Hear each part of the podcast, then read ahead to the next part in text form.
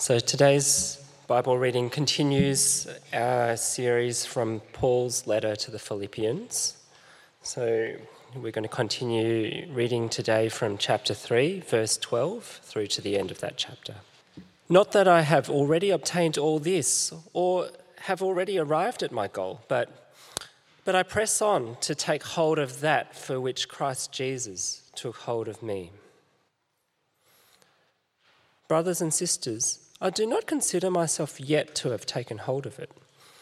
But one thing I do, forgetting what is behind and straining toward what is ahead, I press on toward the goal to win the prize for which God has called me heavenward in Christ Jesus. All of us, then, who are mature, should take such a view of things. And if on some point you think differently, that too God will make clear to you. Only let us live up to what we have already attained. Join together in following my example, brothers and sisters. And just as you have us as a model, keep your eyes on those who live as we do. For as I have often told you before, and now tell you again, even with tears, many live as enemies of the cross of Christ. Their destiny is destruction. Their God is their stomach, and their glory is in their shame. Their mind is set on earthly things. But our citizenship is in heaven and we eagerly await a Saviour from there, the Lord Jesus Christ, who, by the power that enables him to bring everything under his control, will transform our lowly bodies so that they will be like his glorious body. This is the word of the Lord. Thanks be to God. Thank you, David, and a very warm welcome to uh, all our regular St Jude's people, uh, those who are watching at home, and of course our guests and visitors. We are delighted that you are with us, uh, and we have the privilege of a fantastic Bible passage before us this morning. Uh, Philippians is really a beautiful, a wonderful, a joyful letter. It is wonderfully encouraging and actually digs deep into what it means to be a Christian, what it means to follow Jesus. And last week, we, as we began chapter 3, we saw that what Paul does as he begins chapter 3, just a bit of an introduction to where we are now, is he reminds us that we already are righteous in the eyes of God. And that's not through our own achievement. And Paul lists his glorious spiritual resume, which is quite impressive. And then he says, basically, it is rubbish. It is rubbish compared to faith in the Lord Jesus Christ. And I really hope that you are someone who took those words to heart, that you know for certain that you have no condemnation, no condemnation at all before God, and that you are declared righteous because of the blood of the Lord Jesus Christ, that all your sin and all your shame and all your guilt, uh, all the punishment for your sins have been dealt with, and that you are completely right with God. That was the amazing truth that we were reminded of in the first half of chapter 3. And you might say, Yes, John, I get all that, but there is still this question that remains in my head. If I am perfect in God's eyes, if I have been declared righteous, if I've been forgiven from sin, why do I keep sinning? A- am I a sinner or a saint? Uh, The sinner, as the Collingwood player, I assure you, was purely accidental. Maybe not as accidental as I've led you to believe. But. Eh, so, which one are we? Are we saved by grace and therefore a saint, but yet someone who still struggles and yet a sinner? And this is the kind of key issue that Paul will come to address in the second half of chapter 3. Because what the scriptures teach us is the answer is yes. Yes, you are someone who is righteous in God's eyes. And yes, you are still somebody who struggles with sin. It is both of those things together. Well, how is, how is this possible? How can we kind of get our head around this uh, quite a tricky understanding? And I think what we have here is what I call the Philippians 3 dynamic. The Philippians 3 dynamic. And I think Philippians 3, the second half, is actually one of the best texts we have on how we deal with sin as Christians, how we mature in our following of Jesus. And the key part of this dynamic is that Christian maturity is a direction rather than a destination. It's a direction rather than a destination. This is the Philippians 3 dynamic. Have a look at what Paul writes in verse 12. Not that I've already t- uh, obtained this or have already arrived at my goal, literally, or have been perfected, that's what Paul says. But I press on to take hold of that for which Christ Jesus took hold of me. See, Paul says, no, Christians are not perfect, but they're not stationary. I don't mean that they're not paper, I mean, yeah, they're not that as well, but they're, they're not still. Notice his language I press on. I am Christ's already, says Paul, therefore I make it my own. Not, not so that I can become Christ's, no, but because I already am Christ's. I already belong to him. And so the question is, is, is that dynamic working out in your life? Do you know that Christ Jesus has made you his own? He has taken hold of you. You are 100% righteous because of what he has done. And because of that, you can stand with confidence, complete confidence, before the throne of God. There is no sin in your life that Christ has not completely dealt with. Yes, you might be someone who sins, but in the eyes of God, the picture there is that you are cradled in Christ's hands. It's a wonderful and beautiful and very intimate picture of a loving parent with a precious baby. Friends, we are already united with Christ without condemnation. And then Paul goes on in verse 15 to say, All of us then who are mature should take such a view of things. And if on some point you think differently, that too God will make clear to you. And what Paul is doing here is actually having a bit of a language joke, a bit of a pun with the Philippian church, which we kind of miss because uh, it's in a different language. Uh, that word mature is the same word for perfect or, or complete. And back in, in verse 12, Paul said, I've not obtained perfection, completeness, but I press on. In other words, Paul is saying in verse 12, I'm yet to get there. I'm yet to find perfection. I'm yet to find maturity.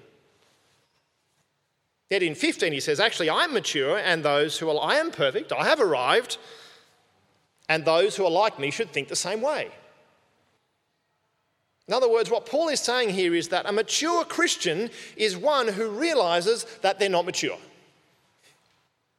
The perfect Christian is one who realizes they've yet to reach perfection. In other words, they realize it is a destination, uh, sorry, a direction rather than a destination. Uh, John Newton, the, the famous hymn writer uh, who wrote Amazing Grace, arguably the most famous hymn he said, When I was young, I was sure of many things. Now there are only two things of which I am sure. One is that I am a miserable sinner, and the other that Christ is an all sufficient Saviour. He is well taught who learns these two lessons.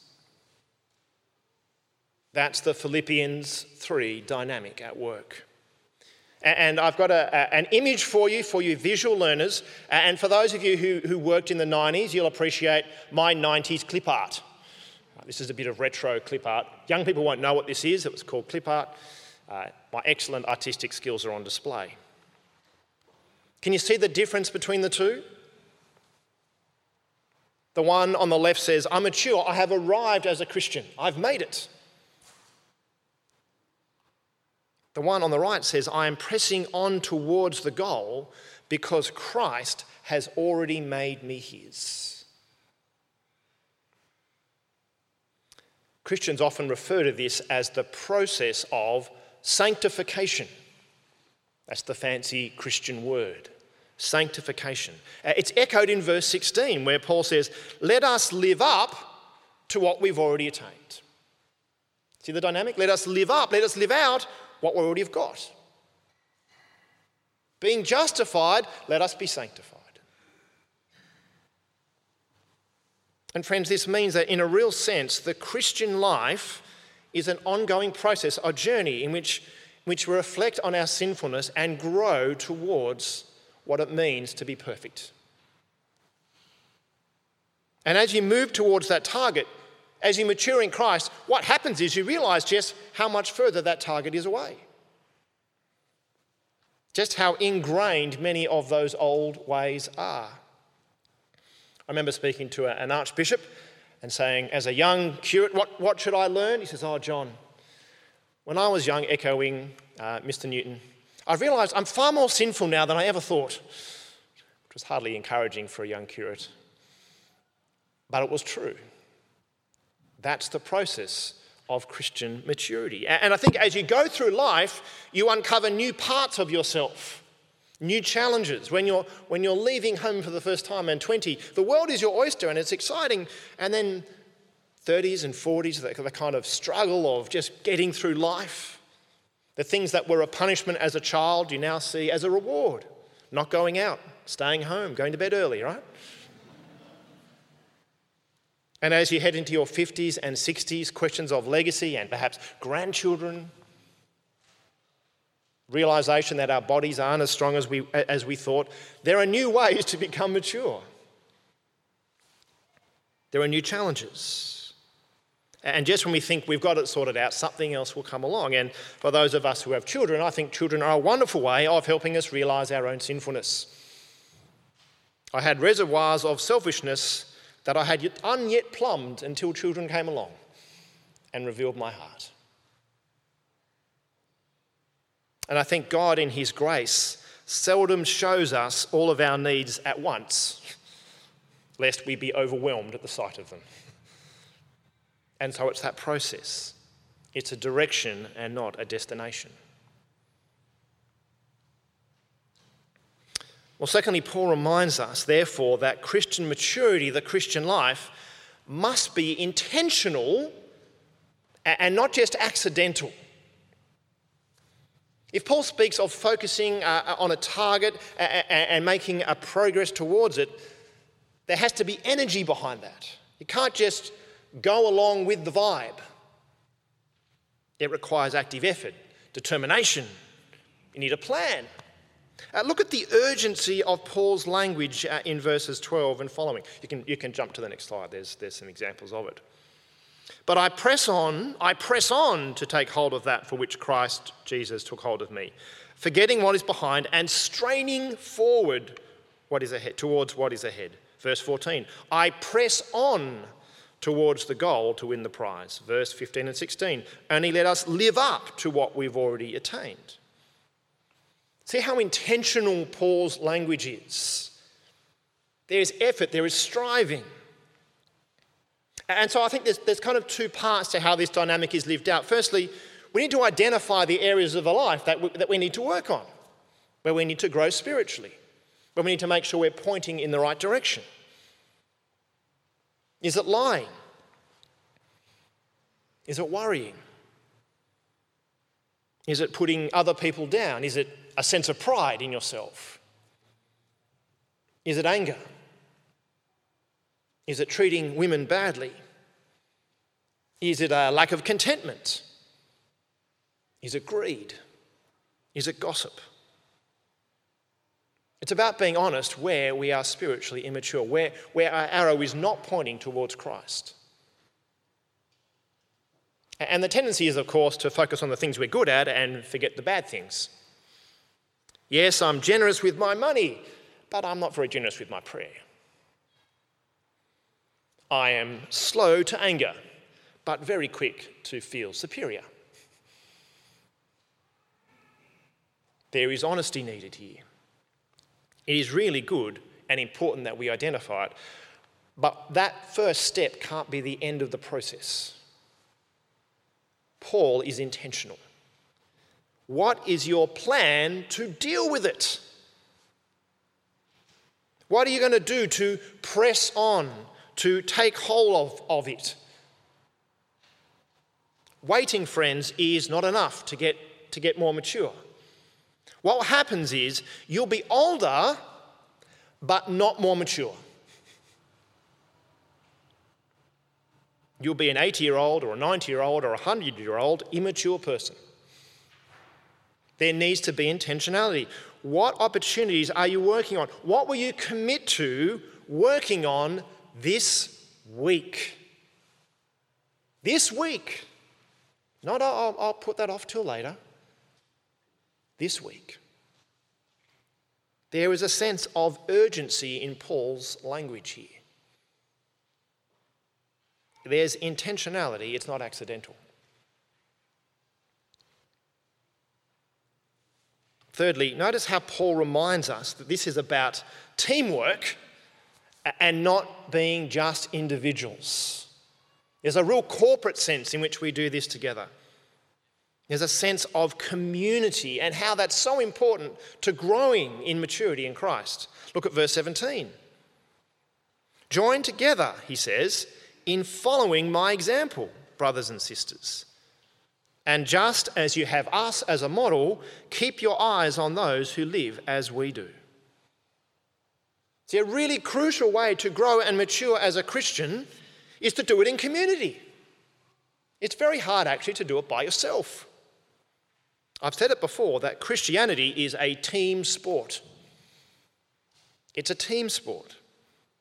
And what Paul is doing here is reminding us that Christian maturity is caught as well as taught.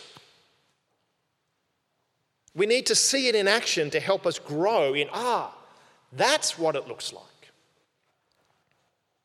See, how does a young woman who's just been promoted to a management position for the first time work out what it means to follow Jesus in that context? To lead with integrity and to care for those under her authority. How does she grow in that maturity? Well, she looks at the example of another woman in church who's done that beforehand. And she speaks with her. And they have a coffee and talk about it. What does it mean for a young husband to work out what it means to, li- to live and love his wife who has chronic fatigue? It means looking at an example of a man who's loved his wife for many years through illness.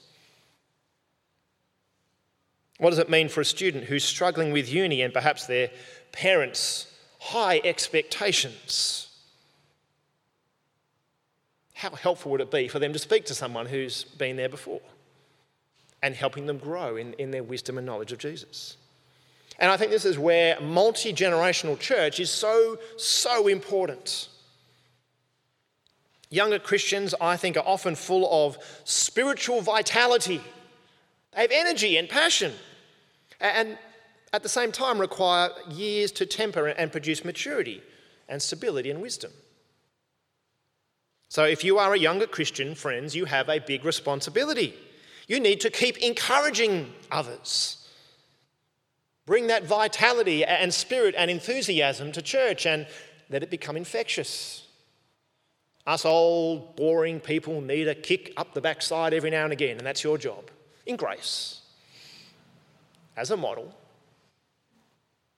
Because us older Christians are also full often of wisdom. We have been there and we have done that.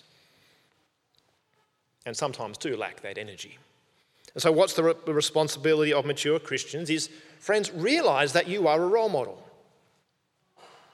That other people, whether you like it or not, will be looking to you to see what it means to live out a Christian life. And are you looking out for them to say, look, we should catch up and have a coffee? Tell me how your work's going. Tell me how your marriage is going. It's a great responsibility. And of course, this only happens if we meet together. I know COVID makes this challenging, but once again, it's an ongoing process. Who can you meet and be that figure for at church? Because it's teamwork, not individualism, which means everybody has a part to play for somebody else, not just ourselves.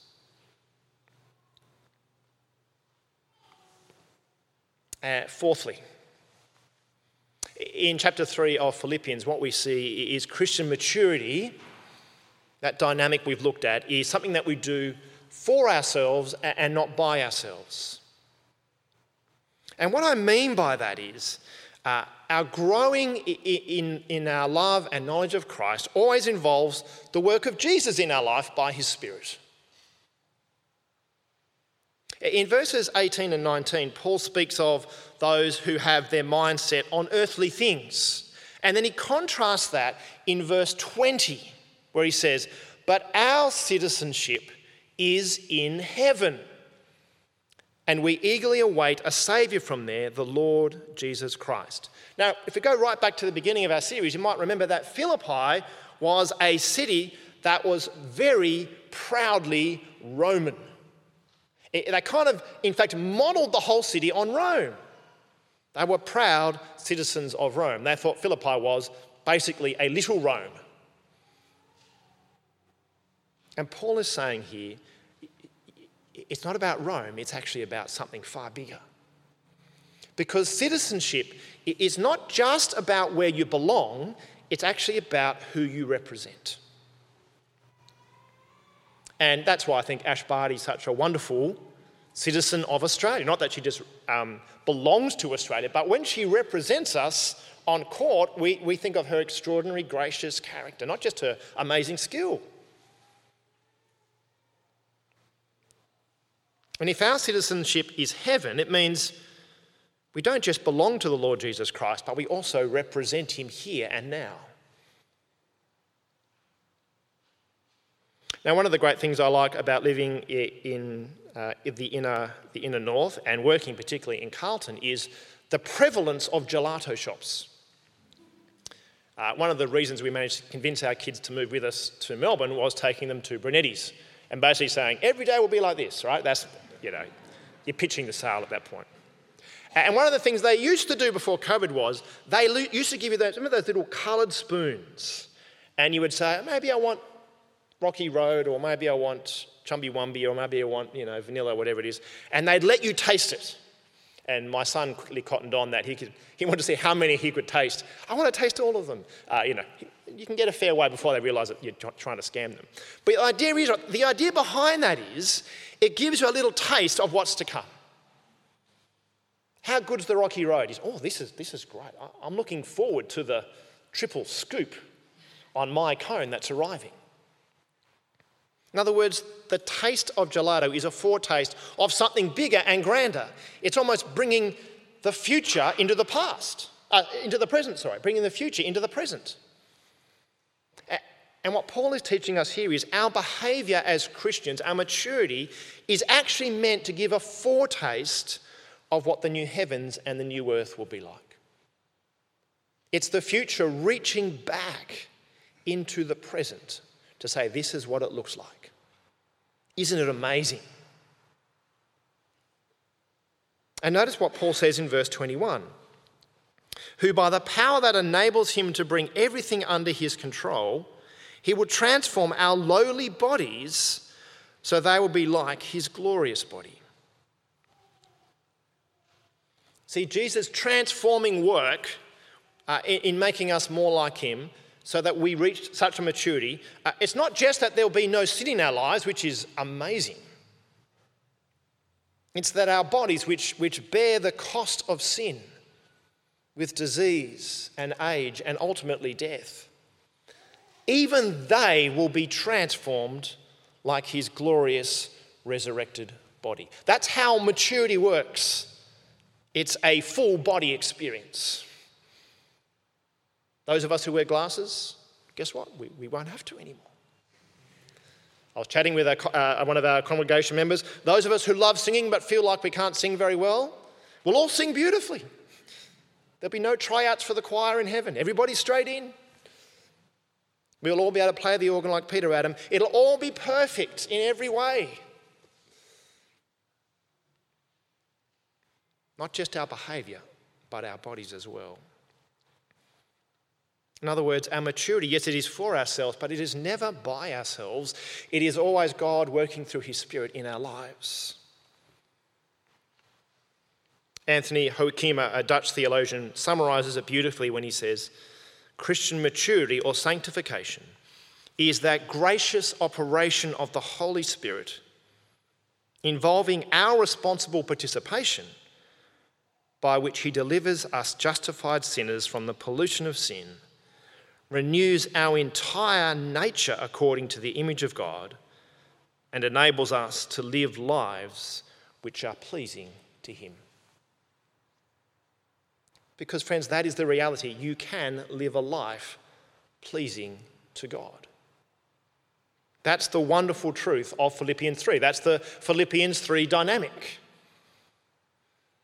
That we have been justified made righteous, the penalty for sin paid for. That is Christ's work for you.